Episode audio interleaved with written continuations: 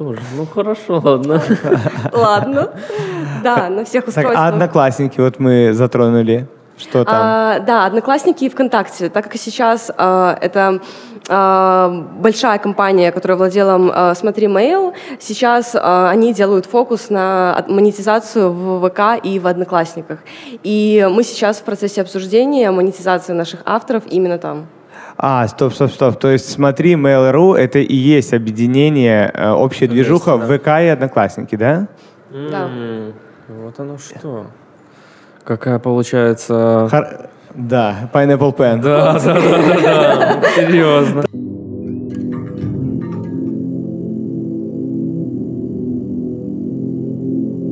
Друзья, всем привет. Медиакуб подкаст. Дима Радченко. Привет. Аня Бородовская. Привет. И Миша Бочунок. Тру. Ура, наконец.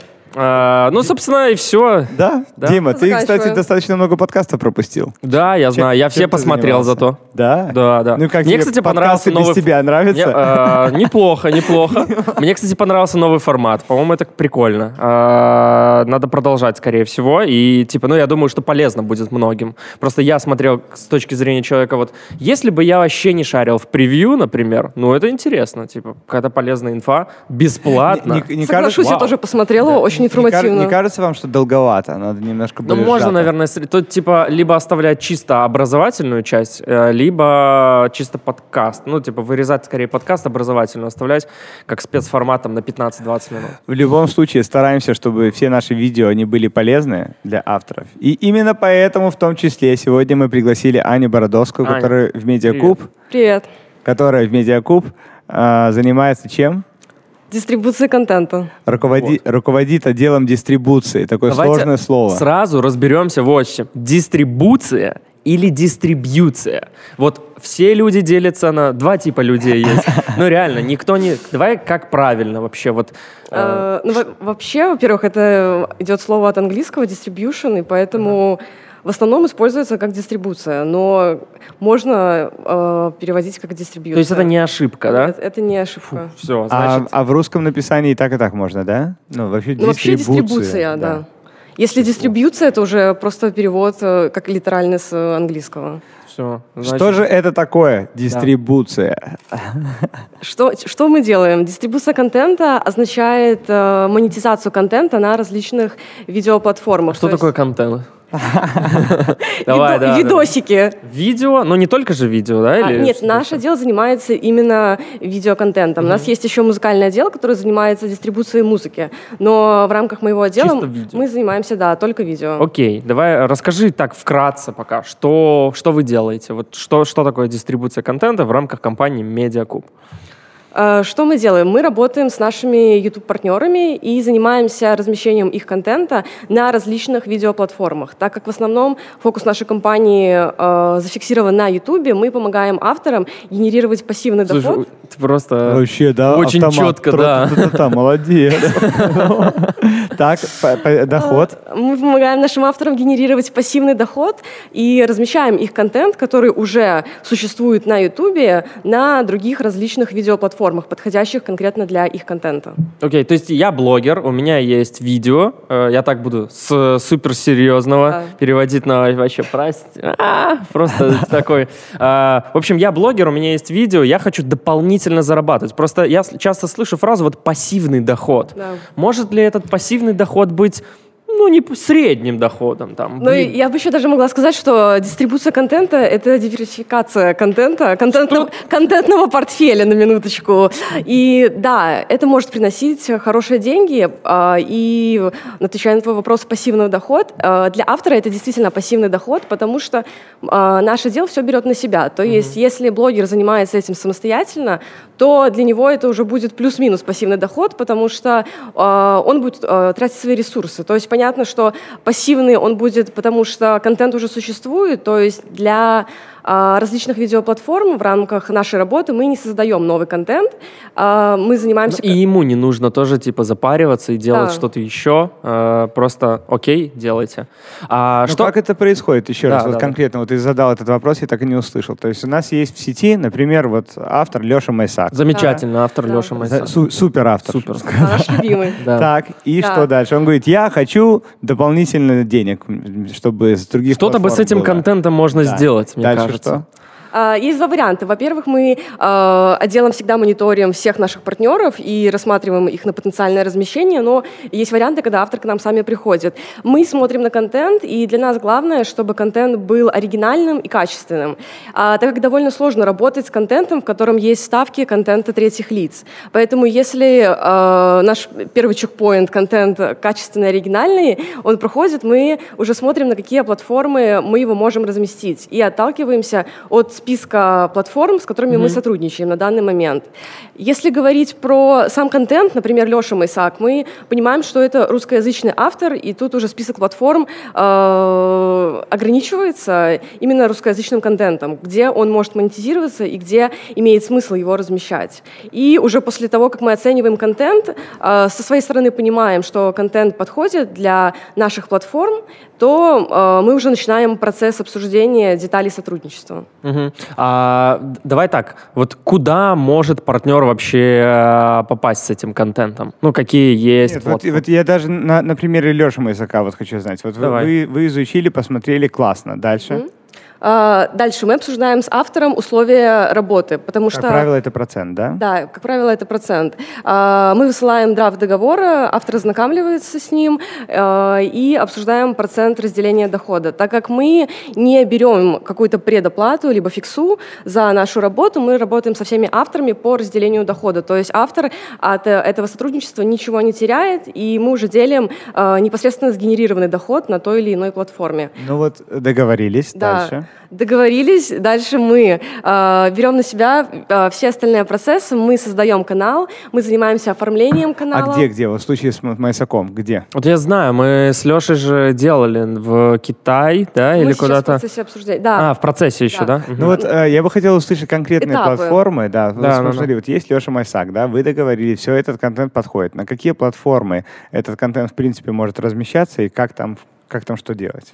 Леша Майсак, русскоязычный контент, тогда а, мы можем ему предложить а, размещение в Яндекс.Дзене. Мы работаем, с, мы партнерами являемся с Яндекс.Дзеном а, и с Рутьюбом. Это две а, наиболее крупные русскоязычные площадки среди СНГ а, для русскоязычного контента. Поэтому для Леши Майсака мы можем предложить две эти русскоязычные. Но площадки. Если зарубежные и вот русскоговорящий контент, а, да, что, мы тоже, что, что делать? Тоже можем рассматривать. И в таком случае, например, Леша Майсак — это развлекательный контент, и мы работаем э, с китайскими платформами напрямую и э, согласовываем каждый канал э, в, как в индивидуальном случае. И если э, платформа окает нам, что канал Леши Майсака подходит, мы можем разместить э, этот канал и на китайских платформах. Например, а как это происходит? То есть, ну, он говорит на русском, китайцы же не да, будут да, смотреть. Да, я сейчас расскажу, да. Да, вот это интересно. Почему, э, я сейчас, секунду, почему я это особенно уточняю? Потому что э,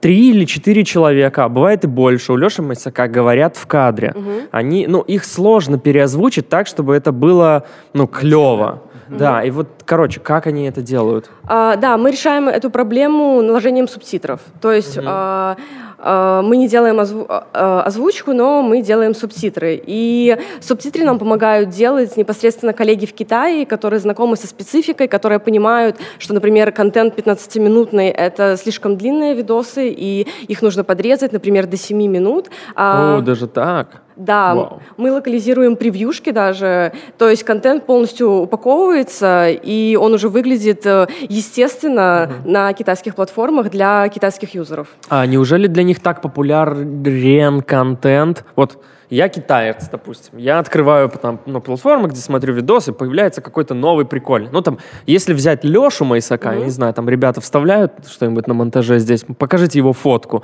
Леша mm-hmm. Майсак — это, очевидно, чел из аниме. Ну, типа, он... классно им подходит. Но он говорит на русском. Неужели мне будет интересно? Это пользуется популярностью у них, ну, смотреть с субтитрами такой контент. Да, субтитры пользуются популярностью, и вот. Даже есть тенденция, что некоторый контент просматривают без звука, а просто смотрят э, видеоряд с субтитрами. Поэтому э, такому контенту точно есть место на китайских платформах. Нужно пробовать и смотреть. Но так как мы, опять же, разбираем Лешу Майсака, это развлекательный интертеймент-контент, и контент-челленджи, контент для молодежи, поэтому, да, он должен быть популярен на китайских Прикольно. Платформах. Мне вот это интересно было, потому что я думал, реально ли такой контент вообще переозвучить так, чтобы было клево? Потому что вот у нас за кадром есть Семен, который тоже очень долго занимался как раз-таки вот локализацией и участвует в этом до сих пор, и у меня была идея зимой, вот для Леши того же, давай возьмем все эти крутые видосы, возьмем, найдем нейтивов хороших и переозвучим классно. Семен говорит, не будет работать, потому что, ну, в Англии, особенно в Великобритании, в Америке, они очень серьезно относятся к произношению, да. То есть если они чувствуют, что это... Чуть, короче, ну, не, не native, в общем, э, или как-то переведено не живо. Это не они говорят в кадре, то они это не воспринимают. Понимаешь, Дим, это вопрос исключительно ментальности, потому ну, что да. США, например, да, там, ну, все англоговорящие страны, они привыкли потреблять контент на оригинальном языке. Мы, например, находясь в СНГ, мы тоже привыкли потреблять контент на русском языке. Почему? Ну, потому да. что рынок большой, и, как правило, там все премьеры фильма, они там в первую неделю мирового проката, они сразу да, появляются на русском. Да. А вот, например, в Чехии у них вообще, в принципе, в кино практически не идет фильмов mm. на чешском. У них все идет с субтитрами. И они с самого детства привыкли потреблять контент с субтитрами со всей этой штукой. Прикольно. Вот в Азии, мне кажется, очень тоже похожая история. Но при этом у нас есть, например, негативный кейс, когда мы брали э, контент Влада Бумаги и делали субтитры на южнокорейском, публиковали, и при этом у нас, ну, не полетело. Но мы это делали на Ютубе, не, не на локальных платформах. Mm-hmm. Поэтому я думаю, что... Ну, мы знаем, что в Китае Ютуба нет, что в да. Китае надо пользоваться вот местными, местными платформами, и, возможно, что-то полетит. Да, поэтому китайские платформы имеют большой потенциал для YouTube-креаторов, потому что в, в Китае нет YouTube, ну, то есть официально его нет, конечно, можно через ви пи эн или другими способами, но он не такой популярный, и там нету такой большой китайской аудитории, поэтому китайские платформы, они конкурентоспособны в Китае, и самое интересное то, что их даже несколько есть, которые конкурентоспособны и конкурируют между собой. Mm-hmm. Поэтому... Раз уж говорить про Китай, я сразу вспоминаю этих артистов типа там Витаса, да, которые да. турбо... Там, в России их уже все забыли, да. А там они прям вообще на расхват. Короче, странно, что у них море контента и своего, и какого суперактивного, и динамичного, классного, но они еще д- дополнительно готовы даже с субтитрами потреблять контент. Прикольно. А, давайте про контент. Вот мне интересно, мы там зациклились на Леше, давай вообще поговорим о контенте, который дистрибуцией можно заниматься. А, какой контент лучше всего а, заходит на, вот, на зарубежных а, рынках, а, с которым, ну, с каким автор, очевидно, например, не знаю, к нам подключен, он сейчас смотрит, или не подключен, не наш партнер смотрит наш подкаст, и он такой э, смотрит и думает, блин, может мне заняться вот дистрибуцией, это интересно, но у него какой-нибудь контент, там, не знаю, ди ай вай, он там за кадром говорит, или кто-то влоги снимает. Короче, какой контент лучше всего подходит для дистрибуции? Во. Мы отталкиваемся опять, опять же от тех платформ, с которыми мы работаем и на которых есть потенциальный доход. Mm-hmm. А, ну, если, и поэтому есть разные критерии для каждой платформы. Но если говорить в целом, как я уже говорила, это оригинальный, качественный контент, и желательно, чтобы он был а, мультикультурным. То есть, чтобы контент, когда вы его просматриваете, он, вы понимаете, что он мог бы быть интересен как и русскоязычной аудитории, так, например, и аудитории в Китае. А, по поводу жанров и тематик. ди ай вай, как ты называл, это суперклассная тема. И... Именно с закадровым голосом? Или можно, когда он тоже с, с субтитрами? А, вообще супер, если там нету закадрового голоса, а только визуал. А, просто просто ну, с фоновой да. музыкой, потому что а, его легче локализировать, то есть там нужно поменять, например, только метаданные превью. Угу. И он найдет свою аудиторию сто процентов. И, например, на такой контент, на примере ди ай вай, он может подойти на разные виды платформ. То есть... Ой, надо же зрителям объяснить, что такой ди ай вай, ребята. Do it yourself контент. Сделай ручками, короче да, да, говоря. Да. То, что говорят, здравствуйте, сегодня я взяла свою старую тумбу и сделала из нее невероятный огромный шкаф, в котором храню все свои вещи из дома. Теперь он невероятный. Ну, она, конечно, неделю его делала. Вот. Но, блин, меня это поражает на самом деле. Такой контент. Переводите ли вы, если есть закадровый голос, ну, голосом? Потому что тут же нету человека в кадре. Занимаетесь ли вы переводом? Или тоже это субтитровая история? Если мы понимаем, что контент подходит для китайских платформ, то мы занимаемся локализацией. Но если он не подходит, то тогда мы размещаем уже на языке оригинала, на тех платформах, угу. где можем. Я понял. Насколько сейчас э, си... Яндекс очень много пушит всю эту историю?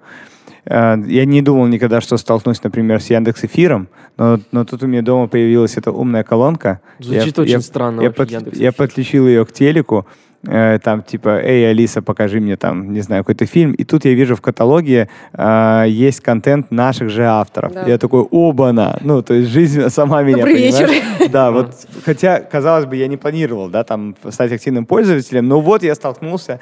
Uh, и я вижу, что Яндекс достаточно много сейчас инвестирует и денег, и ресурсов для того, чтобы развивать всю эту историю. Насколько сейчас силен Яндекс в России? Как ты думаешь? Ну, и, я так понимаю, это один из главных наших партнеров сейчас да. по, по дистрибуции. Расскажи немного про это. Uh, это наш очень крупный партнер, и большой процент наших авторов именно размещен в Яндексе. По поводу Яндекс.Эфира, сейчас у Яндекс.Эфира происходит объединение с Яндекс.Дзеном, и вход уже для всех блогеров осуществляется именно через Яндекс.Дзен.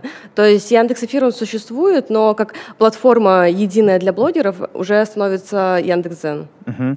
Мож, сколько можно зарабатывать на, на, на Яндексе? Сколько можно зарабатывать? Ну, примерно. Если а... я, например, зарабатываю э, десять тысяч долларов на Ютубе, я могу заработать? Тысячу Хороший на вопрос. И с этим вопросом мы часто сталкиваемся и всегда даем понять автору, что неважно, сколько он зарабатывает на Ютубе, это не гарантирует абсолютно ничего. Ну, то есть понятно, что если это хороший, качественный контент, то да, у него есть хороший потенциал, но какие-то называть цифры, что вы будете зарабатывать десять, тридцать, пятьдесят процентов от вашего дохода на Ютубе, мы гарантировать не можем, как и сами платформы, потому что здесь все довольно специфично и зависит от контента, от его старта на платформе, э, от средних си пи эм, от сезонности понятно, и так далее. Понятно, но ты же видишь статистику все равно. Да, и по, по, по поводу Яндекса. Э, у нас хорошие авторы с хорошими показателями зарабатывают э, около сто тысяч российских рублей в месяц. сто тысяч в месяц. Но, опять же, если, если сравнивать с Ютубом, я понимаю, что так нельзя. Есть ли авторы, которые, например, с Яндекса зарабатывают двадцать процентов от Ютуба? Есть да, ли такие? Конечно, есть такие авторы, есть, которые зарабатывают больше. А, у нас есть авторы, которые, например, снимают контент на нишевую тематику, например, хобби, вязание, садоводство. О. И в Ютубе довольно сложно найти свою аудиторию, потому что в основном это контент how-to, который гуглится, как посадить э, э, розы, например. И там трафик идет в основном через поиск.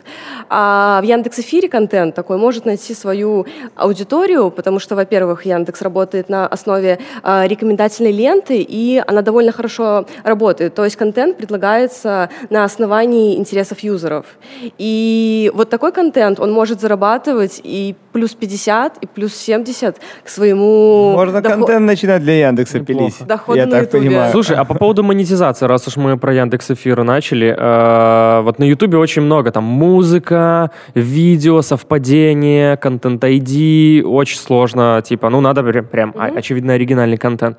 В Яндекс.Эфире это же наверняка не так все круто работает. Или, или все круто работает. Uh...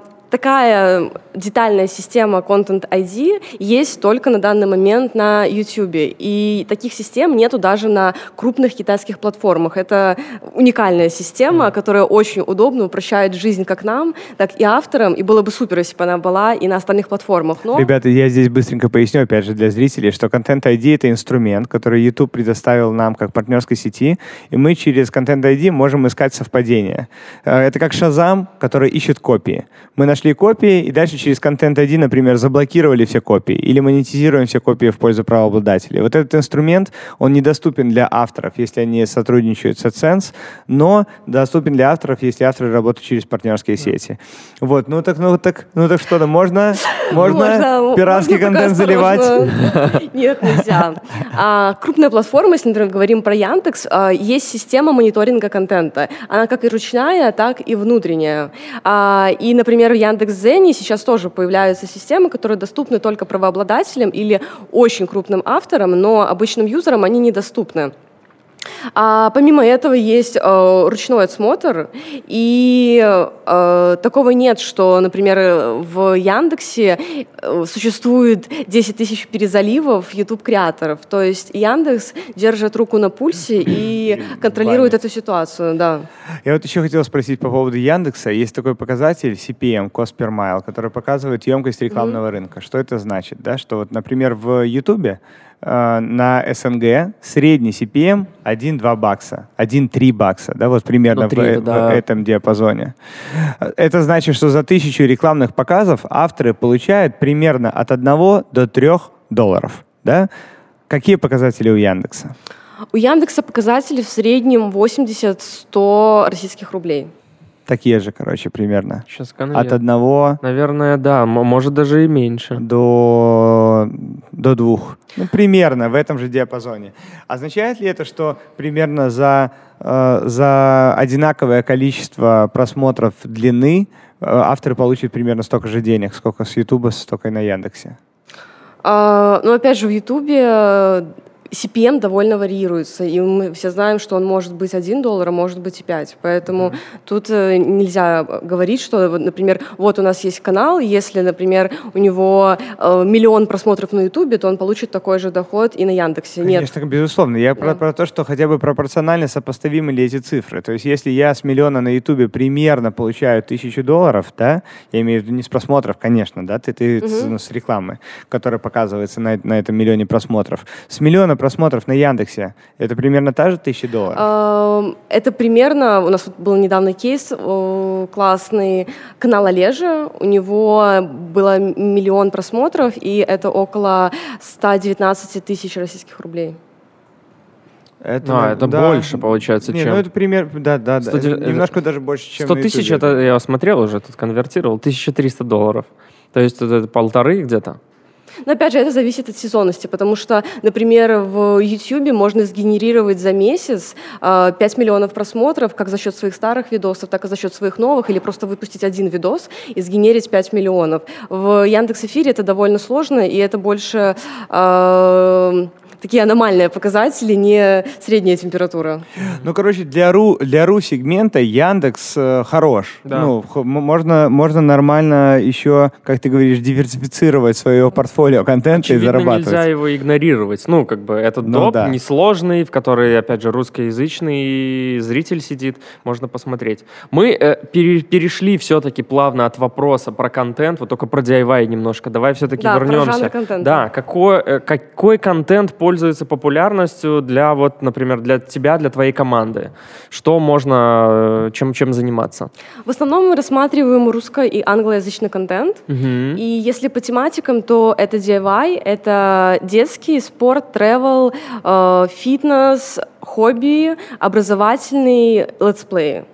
Mm, то есть много достаточно. Да, достаточно думаю, много, и это не конечный список, потому что э, мы придерживаемся такого подхода, что мы каждый канал рассматриваем индивидуально. Мы mm-hmm. не э, выкатываем какой-то список э, кратких э, показателей, что, чего мы ждем, э, потому что довольно сложно это сделать, и мы оцениваем каждый канал в индивидуальном порядке и понимаем уже, на какую платформу его можно разместить. А как сейчас чаще всего происходит? То есть вот в рамках даже Медиакуб партнеры сами уже приходят, понимают, знают, либо вы пока еще сами больше приходите к авторам? Ну, то есть как вот, например, с твоим отделом э, уже и пользуется ли популярностью? Вот, типа, знают ли авторы об этом? А, да, многие авторы знают, но иногда мы работаем на опережение и на ежедневной основе просматриваем все подключенные к нам mm-hmm. каналы и просматриваем портфолио, например, какие каналы не подходили раньше, могут, мож, может быть, они могут подходить сейчас. Поэтому, ну, я бы сказала, что инициатива в основном идет от нас, но достаточно много кейсов, когда авторы при, приходят да, и интересуются. Окей. Okay. Хотел спросить, вот автор, да, он же может сам, в принципе, зарегистрировать страничку в Яндекс.Дзене и все делать, mm-hmm. либо на Рутюбе. Там было бы интересно, в связи с тем, что у нас все-таки русскоязычная аудитория, мне вот интересно больше про, про, про, про Россию. Но э, они-то сработают с вами. Зачем? Зачем вы им нужны? Если говорить в целом, э, что, какие плюсы работы через нас при, при дистрибуции контента, то есть некоторые проблемы, которые, с которыми могут столкнуться авторы. И первое — это то, что авторы не всегда в курсе, что, например, существуют такие платформы, они, э, у них, например, нет времени и нет ресурсов, во-первых, делать ресерч, чтобы узнать детали, понять, как зарегистрироваться и так далее, загружать контент. А также, например, юридические нюансы. Э, многие авторы не имеют личных юристов, а платформы предлагают подписать бумажный э, дог- лицензионный договор. Поэтому с этим тоже могут возникнуть проблемы. А некоторые платформы открывают монетизацию только правообладателям. То есть, например, мы, Медиакуб, выступаем как правообладатель перед платформой, правообладатель контента наших партнеров. И мы имеем возможность открыть монетизацию на определенной платформе. Если же это просто обычный юзер, он не сможет открыть монетизацию.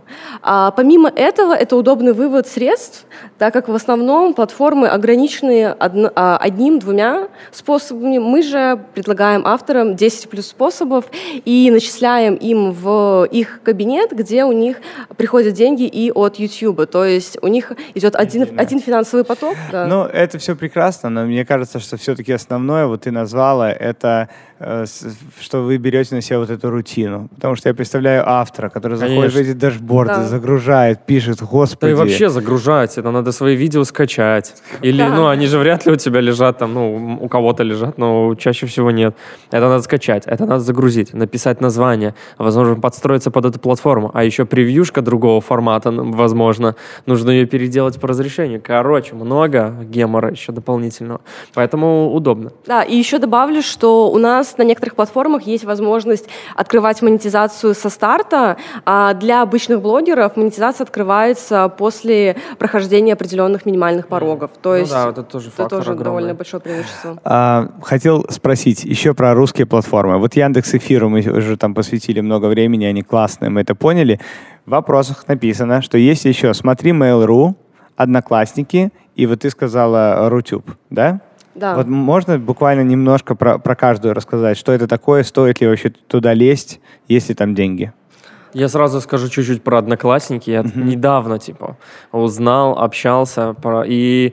В «Одноклассниках» видео потребляют вот как раз взрослые люди очень сильно. Ну, там большие просмотры, я узнал. Есть даже чисто блогеры, которые живут в «Одноклассниках», и они классно себя чувствуют. Да, да. Я, я тоже понял недавно, что мы сто процентов недооцениваем мощь этой социальной сети, потому что там есть аудитория, она активная, и все отлично. Пока мы смеемся, там люди богатеют. Стикеры отправляют. Да, да. Ну, расскажи, пожалуйста, вот «Смотри Mail.ru». А, хороший вопрос. «Смотри Mail.ru» сейчас, а, у «Смотри Mail.ru» происходит ребрендинг, и а, на данный момент они не набирают контент. Поэтому основные две платформы для русскоязычного контента, с которыми мы сейчас работаем, на которых есть доход, это Яндекс.Дзен, потому что Яндекс.Эфир объединяется да. с Яндекс.Дзеном, как я сказала, и это Рутюб. Mm-hmm. А помимо этого, для русскоязычного контента, как мы уже обсудили Лешу Мысака, мы можем предлагать китайские платформы, и сейчас мы работаем, начинаем наше сотрудничество с Huawei, и там тоже будем размещать русскоязычный контент. На какой-то своей платформе Huawei? А, да, у Huawei есть платформа, называется Huawei Video App. А, это приложение, которое предустановлено на всех устройствах Huawei, на планшетах, компьютерах, мобильных телефонах. А... На, на телефонах Honor они установлены? Да. Тоже. Ну, хорошо, ладно. Ладно. Да, на всех устройствах. А «Одноклассники» вот мы затронули. Что там? А, да, Одноклассники и ВКонтакте, так как сейчас а, это а, большая компания, которая владела а, Смотри.Mail, сейчас а, они делают фокус на монетизацию в ВК и в Одноклассниках. И мы сейчас в процессе обсуждения монетизации наших авторов именно там. А, стоп, стоп, стоп. То есть смотри, Mail.ru — это и есть объединение, общая движуха в ВК и Одноклассники, да? Да. Вот оно что. Какая получается... Хар... Да, Pineapple Pen. Да, да, да, да, да, да. Серьезно. Так, Рутюб. Что за, что за злой вот, сервис, Рутюб, который очень похож на YouTube? Да, Рутюб, я скоро, помню, очень давно. Скоро вот мы с вами смеемся, а будем на Рутюбе все работать. Когда кнопку нажмут нам... Ну, расскажите про YouTube. Есть ли смысл? Что, что это? Это платформа, которая «Газпрому» принадлежит? Да, есть ли там вообще какие-то не... авторы? И какое-то есть... время только туда Comedy Club загружал свои выпуски. Но потом... Почему-то. Да. А, расскажи. А, у Рутюба сейчас тоже происходит э, ребрендинг, так как «Газпром» э, выкупил на сто процентов. И они сейчас э, стараются... задизайнировать платформу для более молодой аудитории, и поэтому очень активно привлекают блогеров. Очень активно привлекают специалистов из Ютуба. Класс. То есть они сейчас прям настроены захватить молодую аудиторию чисто русским контентом, правильно? Да, там есть как и сериалы, так и ю джи си-контент. А оригинальный ты имеешь в виду, да? Или они его тоже берут, да, с берут. Ютуба? Да. А, а нового там нет пока ничего? Пока что я не видела, что у меня есть оригинал. Блин, вот мне кажется, это путь такой какой-то в никуда, да? Ну, именно брать то, что готовое, да, но может как-то работать, но оригинальный контент клево было да. бы иметь. То есть и... стимулировать как-то авторов, снимать конкретно для них. Я думаю, что у них большие планы, мы посмотрим в ближайшее а, время. А, все, я понял. Короче, они сначала забирают все, что есть с Ютуба, потом вырубают Ютуб. Да, да, да, да. Что какая-то... Приходите, потому что через год... План Б. Ну, типа, чего вы расстраиваетесь? Вот тут все есть. Да, мы да, сохранили. Да, все, все видосики. Там большой даже вопрос, комментарий кажется... перенесем.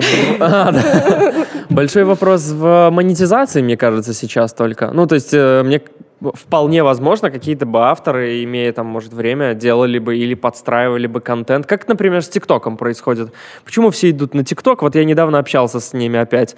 И говорю, они спрашивают, что бы такого сделать нам, чтобы авторы к нам охотнее из Ютуба приходили и делали уникально. Я говорю...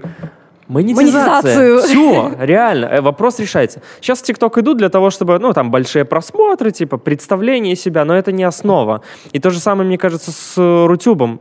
Там еще и цифр нету. А, если бы были цифры, наверное, было бы поинтереснее. Не, ну, на Рутюбе есть монетизация, в отличие от ТикТока. Есть, есть монетизация. Да, на Рутюбе есть монетизация, и угу. поэтому а, мы и сейчас прорабатываем это направление. Мы уже подписались со многими блогерами и начинаем загрузку контента на платформу. А кто сейчас целевая... Вот ты говоришь, они идут к молодежи, да? Mm-hmm. А кто сейчас, вот знаете ли вы, смотрит Рутюб? Вот реально, какая аудитория там сейчас сидит? Ну, в основном это аудитория тридцать плюс. А, короче, большая цель омолодить. Нужно с Моргенштерном им контракт делать. Ну, а сейчас это тоже так происходит. Например, вот я автор, я хочу, чтобы мой контент был на, на Рутюбе, я прихожу к вам и такой, хей, помогите мне, пожалуйста. Вы такие, окей, и начинаете все это дело загружать, оптимизировать под да, платформу и так далее. Да, только у нас есть еще один этап. Перед тем, как мы подписываем с блогером договор, все каналы проходят модерацию платформ. То есть мы согласовываем с платформой, что этот контент подходит для них, и они хотят его видеть. Угу. Я сейчас вот недавно, давеча, наше любимое слово в этом подкасте, вернулся из Киева. И там я с ребятами, которые э, работали в компании тоже партнерской сети, mm-hmm. наших друзей Air. Э, вот мы с ними обсуждали. У них тоже есть сервис э, по дистрибуции контента. Они его там локализируют, в том числе, ну, то есть переводят. И вот мы с ними э, начали спорить, что я говорю, вот такой контент, как, например, Леша Майсак, челленджевый, активный, супердрайвовый, он... не будет приносить на Западе, на англоязычном рынке, ну, ничего. Потому что я, честно говоря, знаю очень много кейсов. Мы даже пробовали с Давидычем, правильно? Можно mm-hmm. вообще это говорить? Нет, с Давидычем нет. Не, но там, с но он каналами. Пробовал точно. Ну, Давидыч а, пробовал, да. Да, не, с, не только с нами. Амиран пробовал там, не знаю, А4 а, пробовал. Подожди, ты, ты про Азию или про... Про Америку, про, про, про да. а, англоговорящий, да. А, и вот ничего не происходит. Единственное, я знаю, что на Латинскую Америку, помню, у нас был достаточно успешный кейс, но я не не знаю, сейчас он длится или нет, Тимон Чавес. Да, канал. Но он очень, очень он и сейчас идет, работает. Да, да, и там все вот. Супер, там на канале уже три миллиона. Я, вот... я быстренько расскажу uh-huh, про давай. это. Есть канал Тимон Чавес, он снимает такой развлекательный ди ай вай, как разливает лаву на iPhone там, и так далее. Больше за кадровым такая... голосом. Да, типа. И вот мы взяли весь его контент, там человека нет в кадре, там только руки, следовательно, его очень просто локализировать, и сделали испанскую версию этого канала. Сейчас на канале уже там по три с половиной миллиона просмотров, и очень все хорошо с точки ну зрения вот. статистики, и вообще он классный парень, если ты нас вот. смотришь. Вот я и помню, что с ним все круто, типа, сработало. И поэтому моя мысль и убеждение сейчас, может быть, ты это развеешь, что вот такой контент за кадровым голосом может на Запад идти, есть смысл его локализировать. Другой контент, когда в кадре кто-то, ну, неинтересно, типа, не работает. И я просто слышал много кейсов. Тот же, вот, самый классный кейс, наверное, Амиран Сардаров. Да, который пошел туда на Запад, они локализировали, переводили, вообще ничего не происходило. Ой. Давайте рассмотрим Амирана. Давай. У нас есть определенные культурные особенности контента. И контент, который интересен у нас, русскоязычной аудитории, это не значит, что он будет интересен англоязычной аудитории. Ну, согласен. У нас есть... опять же, культурные особенности, особенно в рамках контента Амирана, который, поэтому он и не зашел, скорее всего. Я вот, э, как Но раз... если говорить про человека в кадре, то нельзя так обобщать и говорить, что любой ага. контент с человеком в кадре, он не будет интересен. Может, могут а, быть. Например, если мы говорим про челленджи, то я думаю, что у нас тенденция начинается наоборот на Западе. Мы потом берем, адаптируем, копируем, снимаем на русском, и мы уже потом не можем вернуться на Запад, того, потому что, что там уже да, все прошло. Короче, я уверен, что а, общего знаменателя для всех нет. Действительно, как правило, авторы, которые вот, а давайте вот сейчас на США начинают дублировать, выпускать, там выложили четыре видео, расстроились и не пошло. Понимаешь, Дим, на сдачу делается. Люди не настроены фигачить вот, ну, жестко. Но есть кейсы, которые и залетают. Например, канал «За люди» Лядов. Вот он ну, сделал э, испанский канал, там есть три видео за последний год опубликованных. Я, кстати, с ним общался по поводу, что давай мы не будем делать три видео в год, давай будем делать три видео в неделю. Все, как мы любим. Но он говорит, что пока не готов на разделение доходов. Так вот, и у него первое видео, это испанский канал, где у него дубляж просто сверху. Смотри, какая тема, не развлекательная, а больше такая, да, про политику туда. Да, да, да. Как он делает.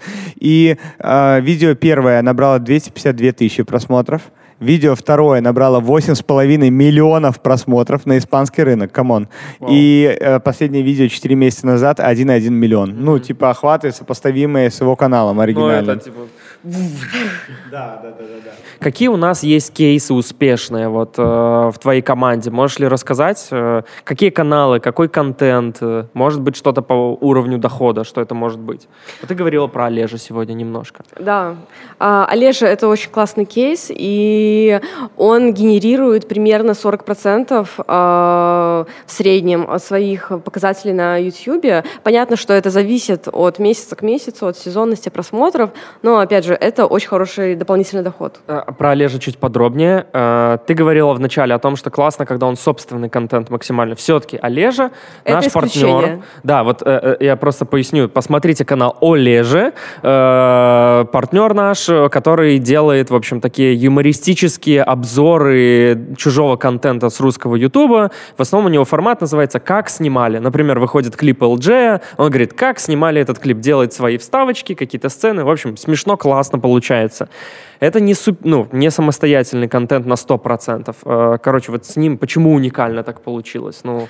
Потому что это интересно, потому что это свежо, и потому что это подходит для э, разновозрастной аудитории. Угу. Но э, основные деньги с монетизацией, с вот этой дистрибуции, он зарабатывает все-таки на русском рынке или с других рынков тоже? Нет, на русском рынке. Да, я просто думал, с, да. с других... С Яндекса. Нет, с Яндекса. Я да. понял, я просто думаю, что с других рынков, наверное, невозможно, потому что они же не знают, кто такой эл джей. Там, да, то есть, типа... да, да.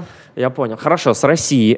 Что еще? Какие еще каналы есть у нас? Например, у нас есть классный кейс, канал Jungle Survival. Это примитивный контент, когда люди с помощью палок строят коттеджи в это Камбодже. Офигенно. Да. Я все чаще слышу от людей... почти тридцать и тридцать плюс. Что... Я, короче, весь вечер сидел, смотрел. Залипал, да. Как строить дома из глины, да. Хорошо, они строят дома, и вот как, как да. с ними работает? А, контент этот хорош тем, что, во-первых, там нет озвучки, и его очень легко адаптировать. Во-вторых, а, опять же, он такой мультикультурный. Он может быть интересен как русскоязычной аудитории, так и англоязычной, так и в Китае. Поэтому а, здесь а, мы занимаемся комплексной дистрибуцией и размещаем контент сразу на нескольких платформах. Например, в Китае после первых двух месяцев мы получили...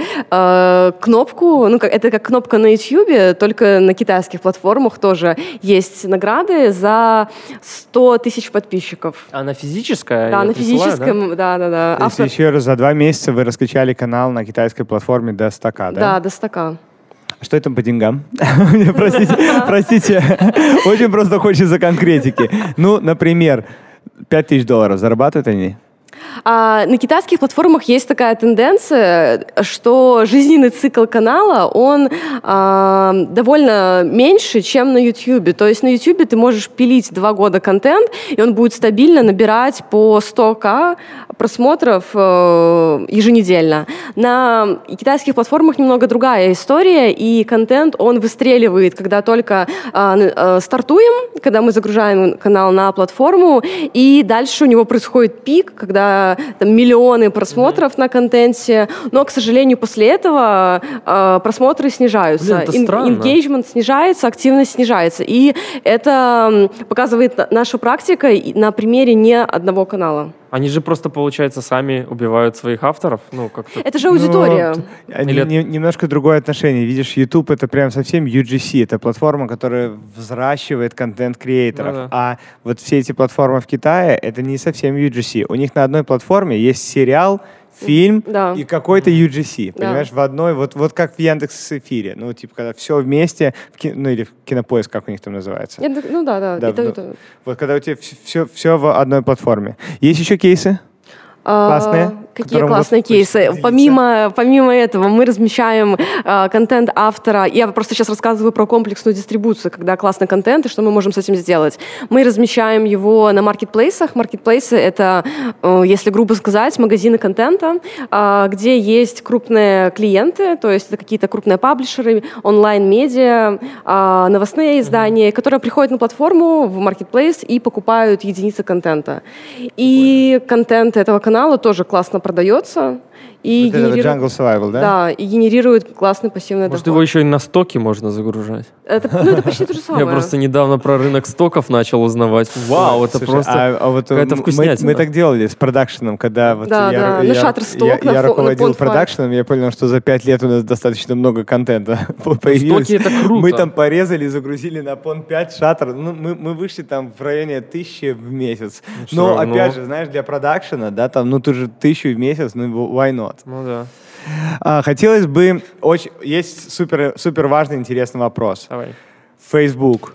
Что, О. черт возьми, происходит на этой площадке? Что, если там монетизация нету, кто-то, это, иногда какая-то реклама проскакивает, какая-то не проскакивает. Что с монетизацией контента на Фейсбуке? Давайте позвоним Марку и уточним этот вопрос. What the fuck? Есть, есть такая возможность. Ну? А, Facebook. Facebook классный конкурент YouTube, и а, я думаю, что он сможет конкурировать в ближайшем... Реально? Да, в ближайшем будущем, прям в больших масштабах. Думал, Точно да. сейчас он уже конкурирует по доходу в рамках некоторых авторов, но Facebook масштабируется, он расширяет территории, где доступна монетизация. Я думаю, что в скором времени он будет, ну не обгонит, конечно, YouTube, но будет достойным конкурентом. Угу. Но еще раз, значит, монетизация на Facebook есть, но не во всех странах. Так? Да, монетизация на Фейсбуке — вещь, которая как бы есть, которая как бы нет. Есть ограничения, и они касаются территории. То есть есть список стран, где доступна монетизация. Если вы не находитесь в этих странах, монетизация вам недоступна. И ни Россия, ни Беларусь, ни Украина не входят в этот список стран. Могу ли я включить ее с ви пи эн? Нет. Не получится. Они там шарят, короче, за да. эту штуку. Короче, они умнее. Да, но, э, значит, есть список стран, где монетизация включена. Да, это тир один страны, все эти США, Британия и так далее, и так далее. Европейские страны. Много, да. ну, много стран? Да, много-много. Угу. Около тридцати, наверное. О, ну, ну, так много. Не так много, тридцать стран. Ну, все равно. Хорошо, тридцать стран, где есть монетизация. Как что это... это означает? Что если я, например, автор из этой страны, автор это что? Автор это, наверное, владелец страницы владелец публичной, страницы, да. Да, да, где там много-много подписчиков, то тогда я могу запросить монетизацию в Фейсбуке, и у меня на видео начнет откручиваться реклама, да? Да, да. Давайте, давайте я сначала, наверное, начну. Давай. А, в Фейсбуке есть инстрим реклама, которая, для которой, чтобы ее подключить, нужно пройти минимальные пороги. Минимальные пороги э, заключаются в следующих показателях. Это сто тысяч э, фолловеров, это тридцать тысяч одноминутных просмотров. Это два главных показателя, которые должны быть на контенте. Mm-hmm. То есть у вас должна быть страница, и там должен быть контент. И должно пройти какое-то время, контент должен стать более-менее популярным и набрать эти показатели. Просто так прийти в Facebook и с нуля открыть монетизацию не получится. сто тысяч подписчиков, да? десять, десять. А, десять, десять тысяч, а, понял. десять тысяч подписчиков, тридцать одноминутных просмотров. Так, хорошо, вот, вот добил ты это, да. эти данные. И? А, дальше да? Facebook а, понимает, какие менеджеры подключены к определенной странице. И Facebook а, анализирует их страны. Если эти страны подходят для монетизации, то можно подать заявку на монетизацию, и ее будут рассматривать. И еще а, нужно учитывать, что доступна монетизация не для всех языков. То есть если вы находитесь в Америке, которая подходит для монетизации, но у вас русский контент, он все равно монетизироваться не будет, потому что на данный момент монетизация не для России, не для русского контента недоступно. И они это рассматривают, и уже либо да, либо нет. Да. Но забегая вперед, я знаю, что в Медиакуб у нас есть возможность включать, э, включать монетизацию на Фейсбуке, поскольку мы представлены не только здесь, но еще и на Кипре, в Канаде. Э, расскажи, пожалуйста, как это происходит. Например, вот есть автор, у него есть страница на Фейсбуке достаточно крупная, и его смотрит э, аудитория из США. Как мы ему можем помочь? А, первое, обсуждаем условия сотрудничества. Второе, мы подключаемся к странице. Мы становимся администраторами на странице, подключаем наш банковский аккаунт. А, если других проблем, кроме локации, на странице не было, то прогружается правильная наша локация. Это либо Канада, либо Кипр. И открыв... мы подаем заявку на монетизацию, и на странице открывается монетизация. Помимо этого, мы можем брать на себя постинг контента. То есть мы можем освободить э, автора от э, занятия страницей Фейсбуком вообще.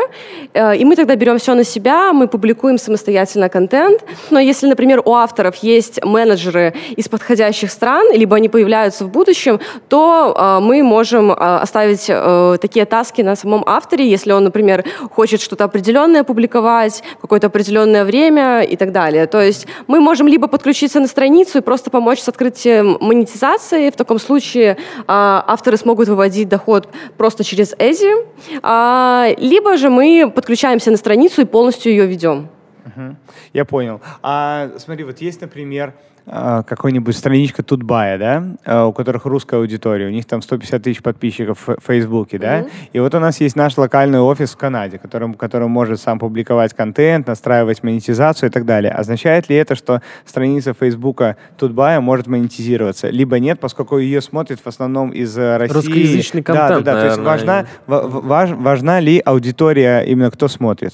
Uh... Именно для монетизации, для открытия монетизации неважно. Главное, чтобы язык контента подходил под их правила. А. Потому что Тутбай — это... А, язык контента. Да, а. это русский язык, поэтому монетизация там не будет доступна, uh-huh. хоть мы его будем открывать из Канады. Я mm-hmm. не так сильно знаю Facebook, но и вот последнее время... ну. Типа, пользуюсь я им вроде стабильно, пролистываю как-то ленту, и очень часто залипаю вот на эти видео, которые там появляются. Они, честно говоря, уникальные, ну, я не, ви- не вижу их нигде. Они в целом похожи на ТикТок, что-то быстренькое, динамичное, какие-то пранки, приколы и так далее. Но они клевые, вот я их нигде не видел. То есть я понимаю, что люди там же делают. Мне интересно, в Фейсбуке чаще всего авторы, которые делают не непосредственно для Фейсбука, это вот э, там автор... какой-то человек конкретный, или это больше паблики? Ну, как, потому что их же тоже там много, которые там распространяют контент. Типа как канал, либо индивидуальный автор со своей страницы. Как это чаще всего работает?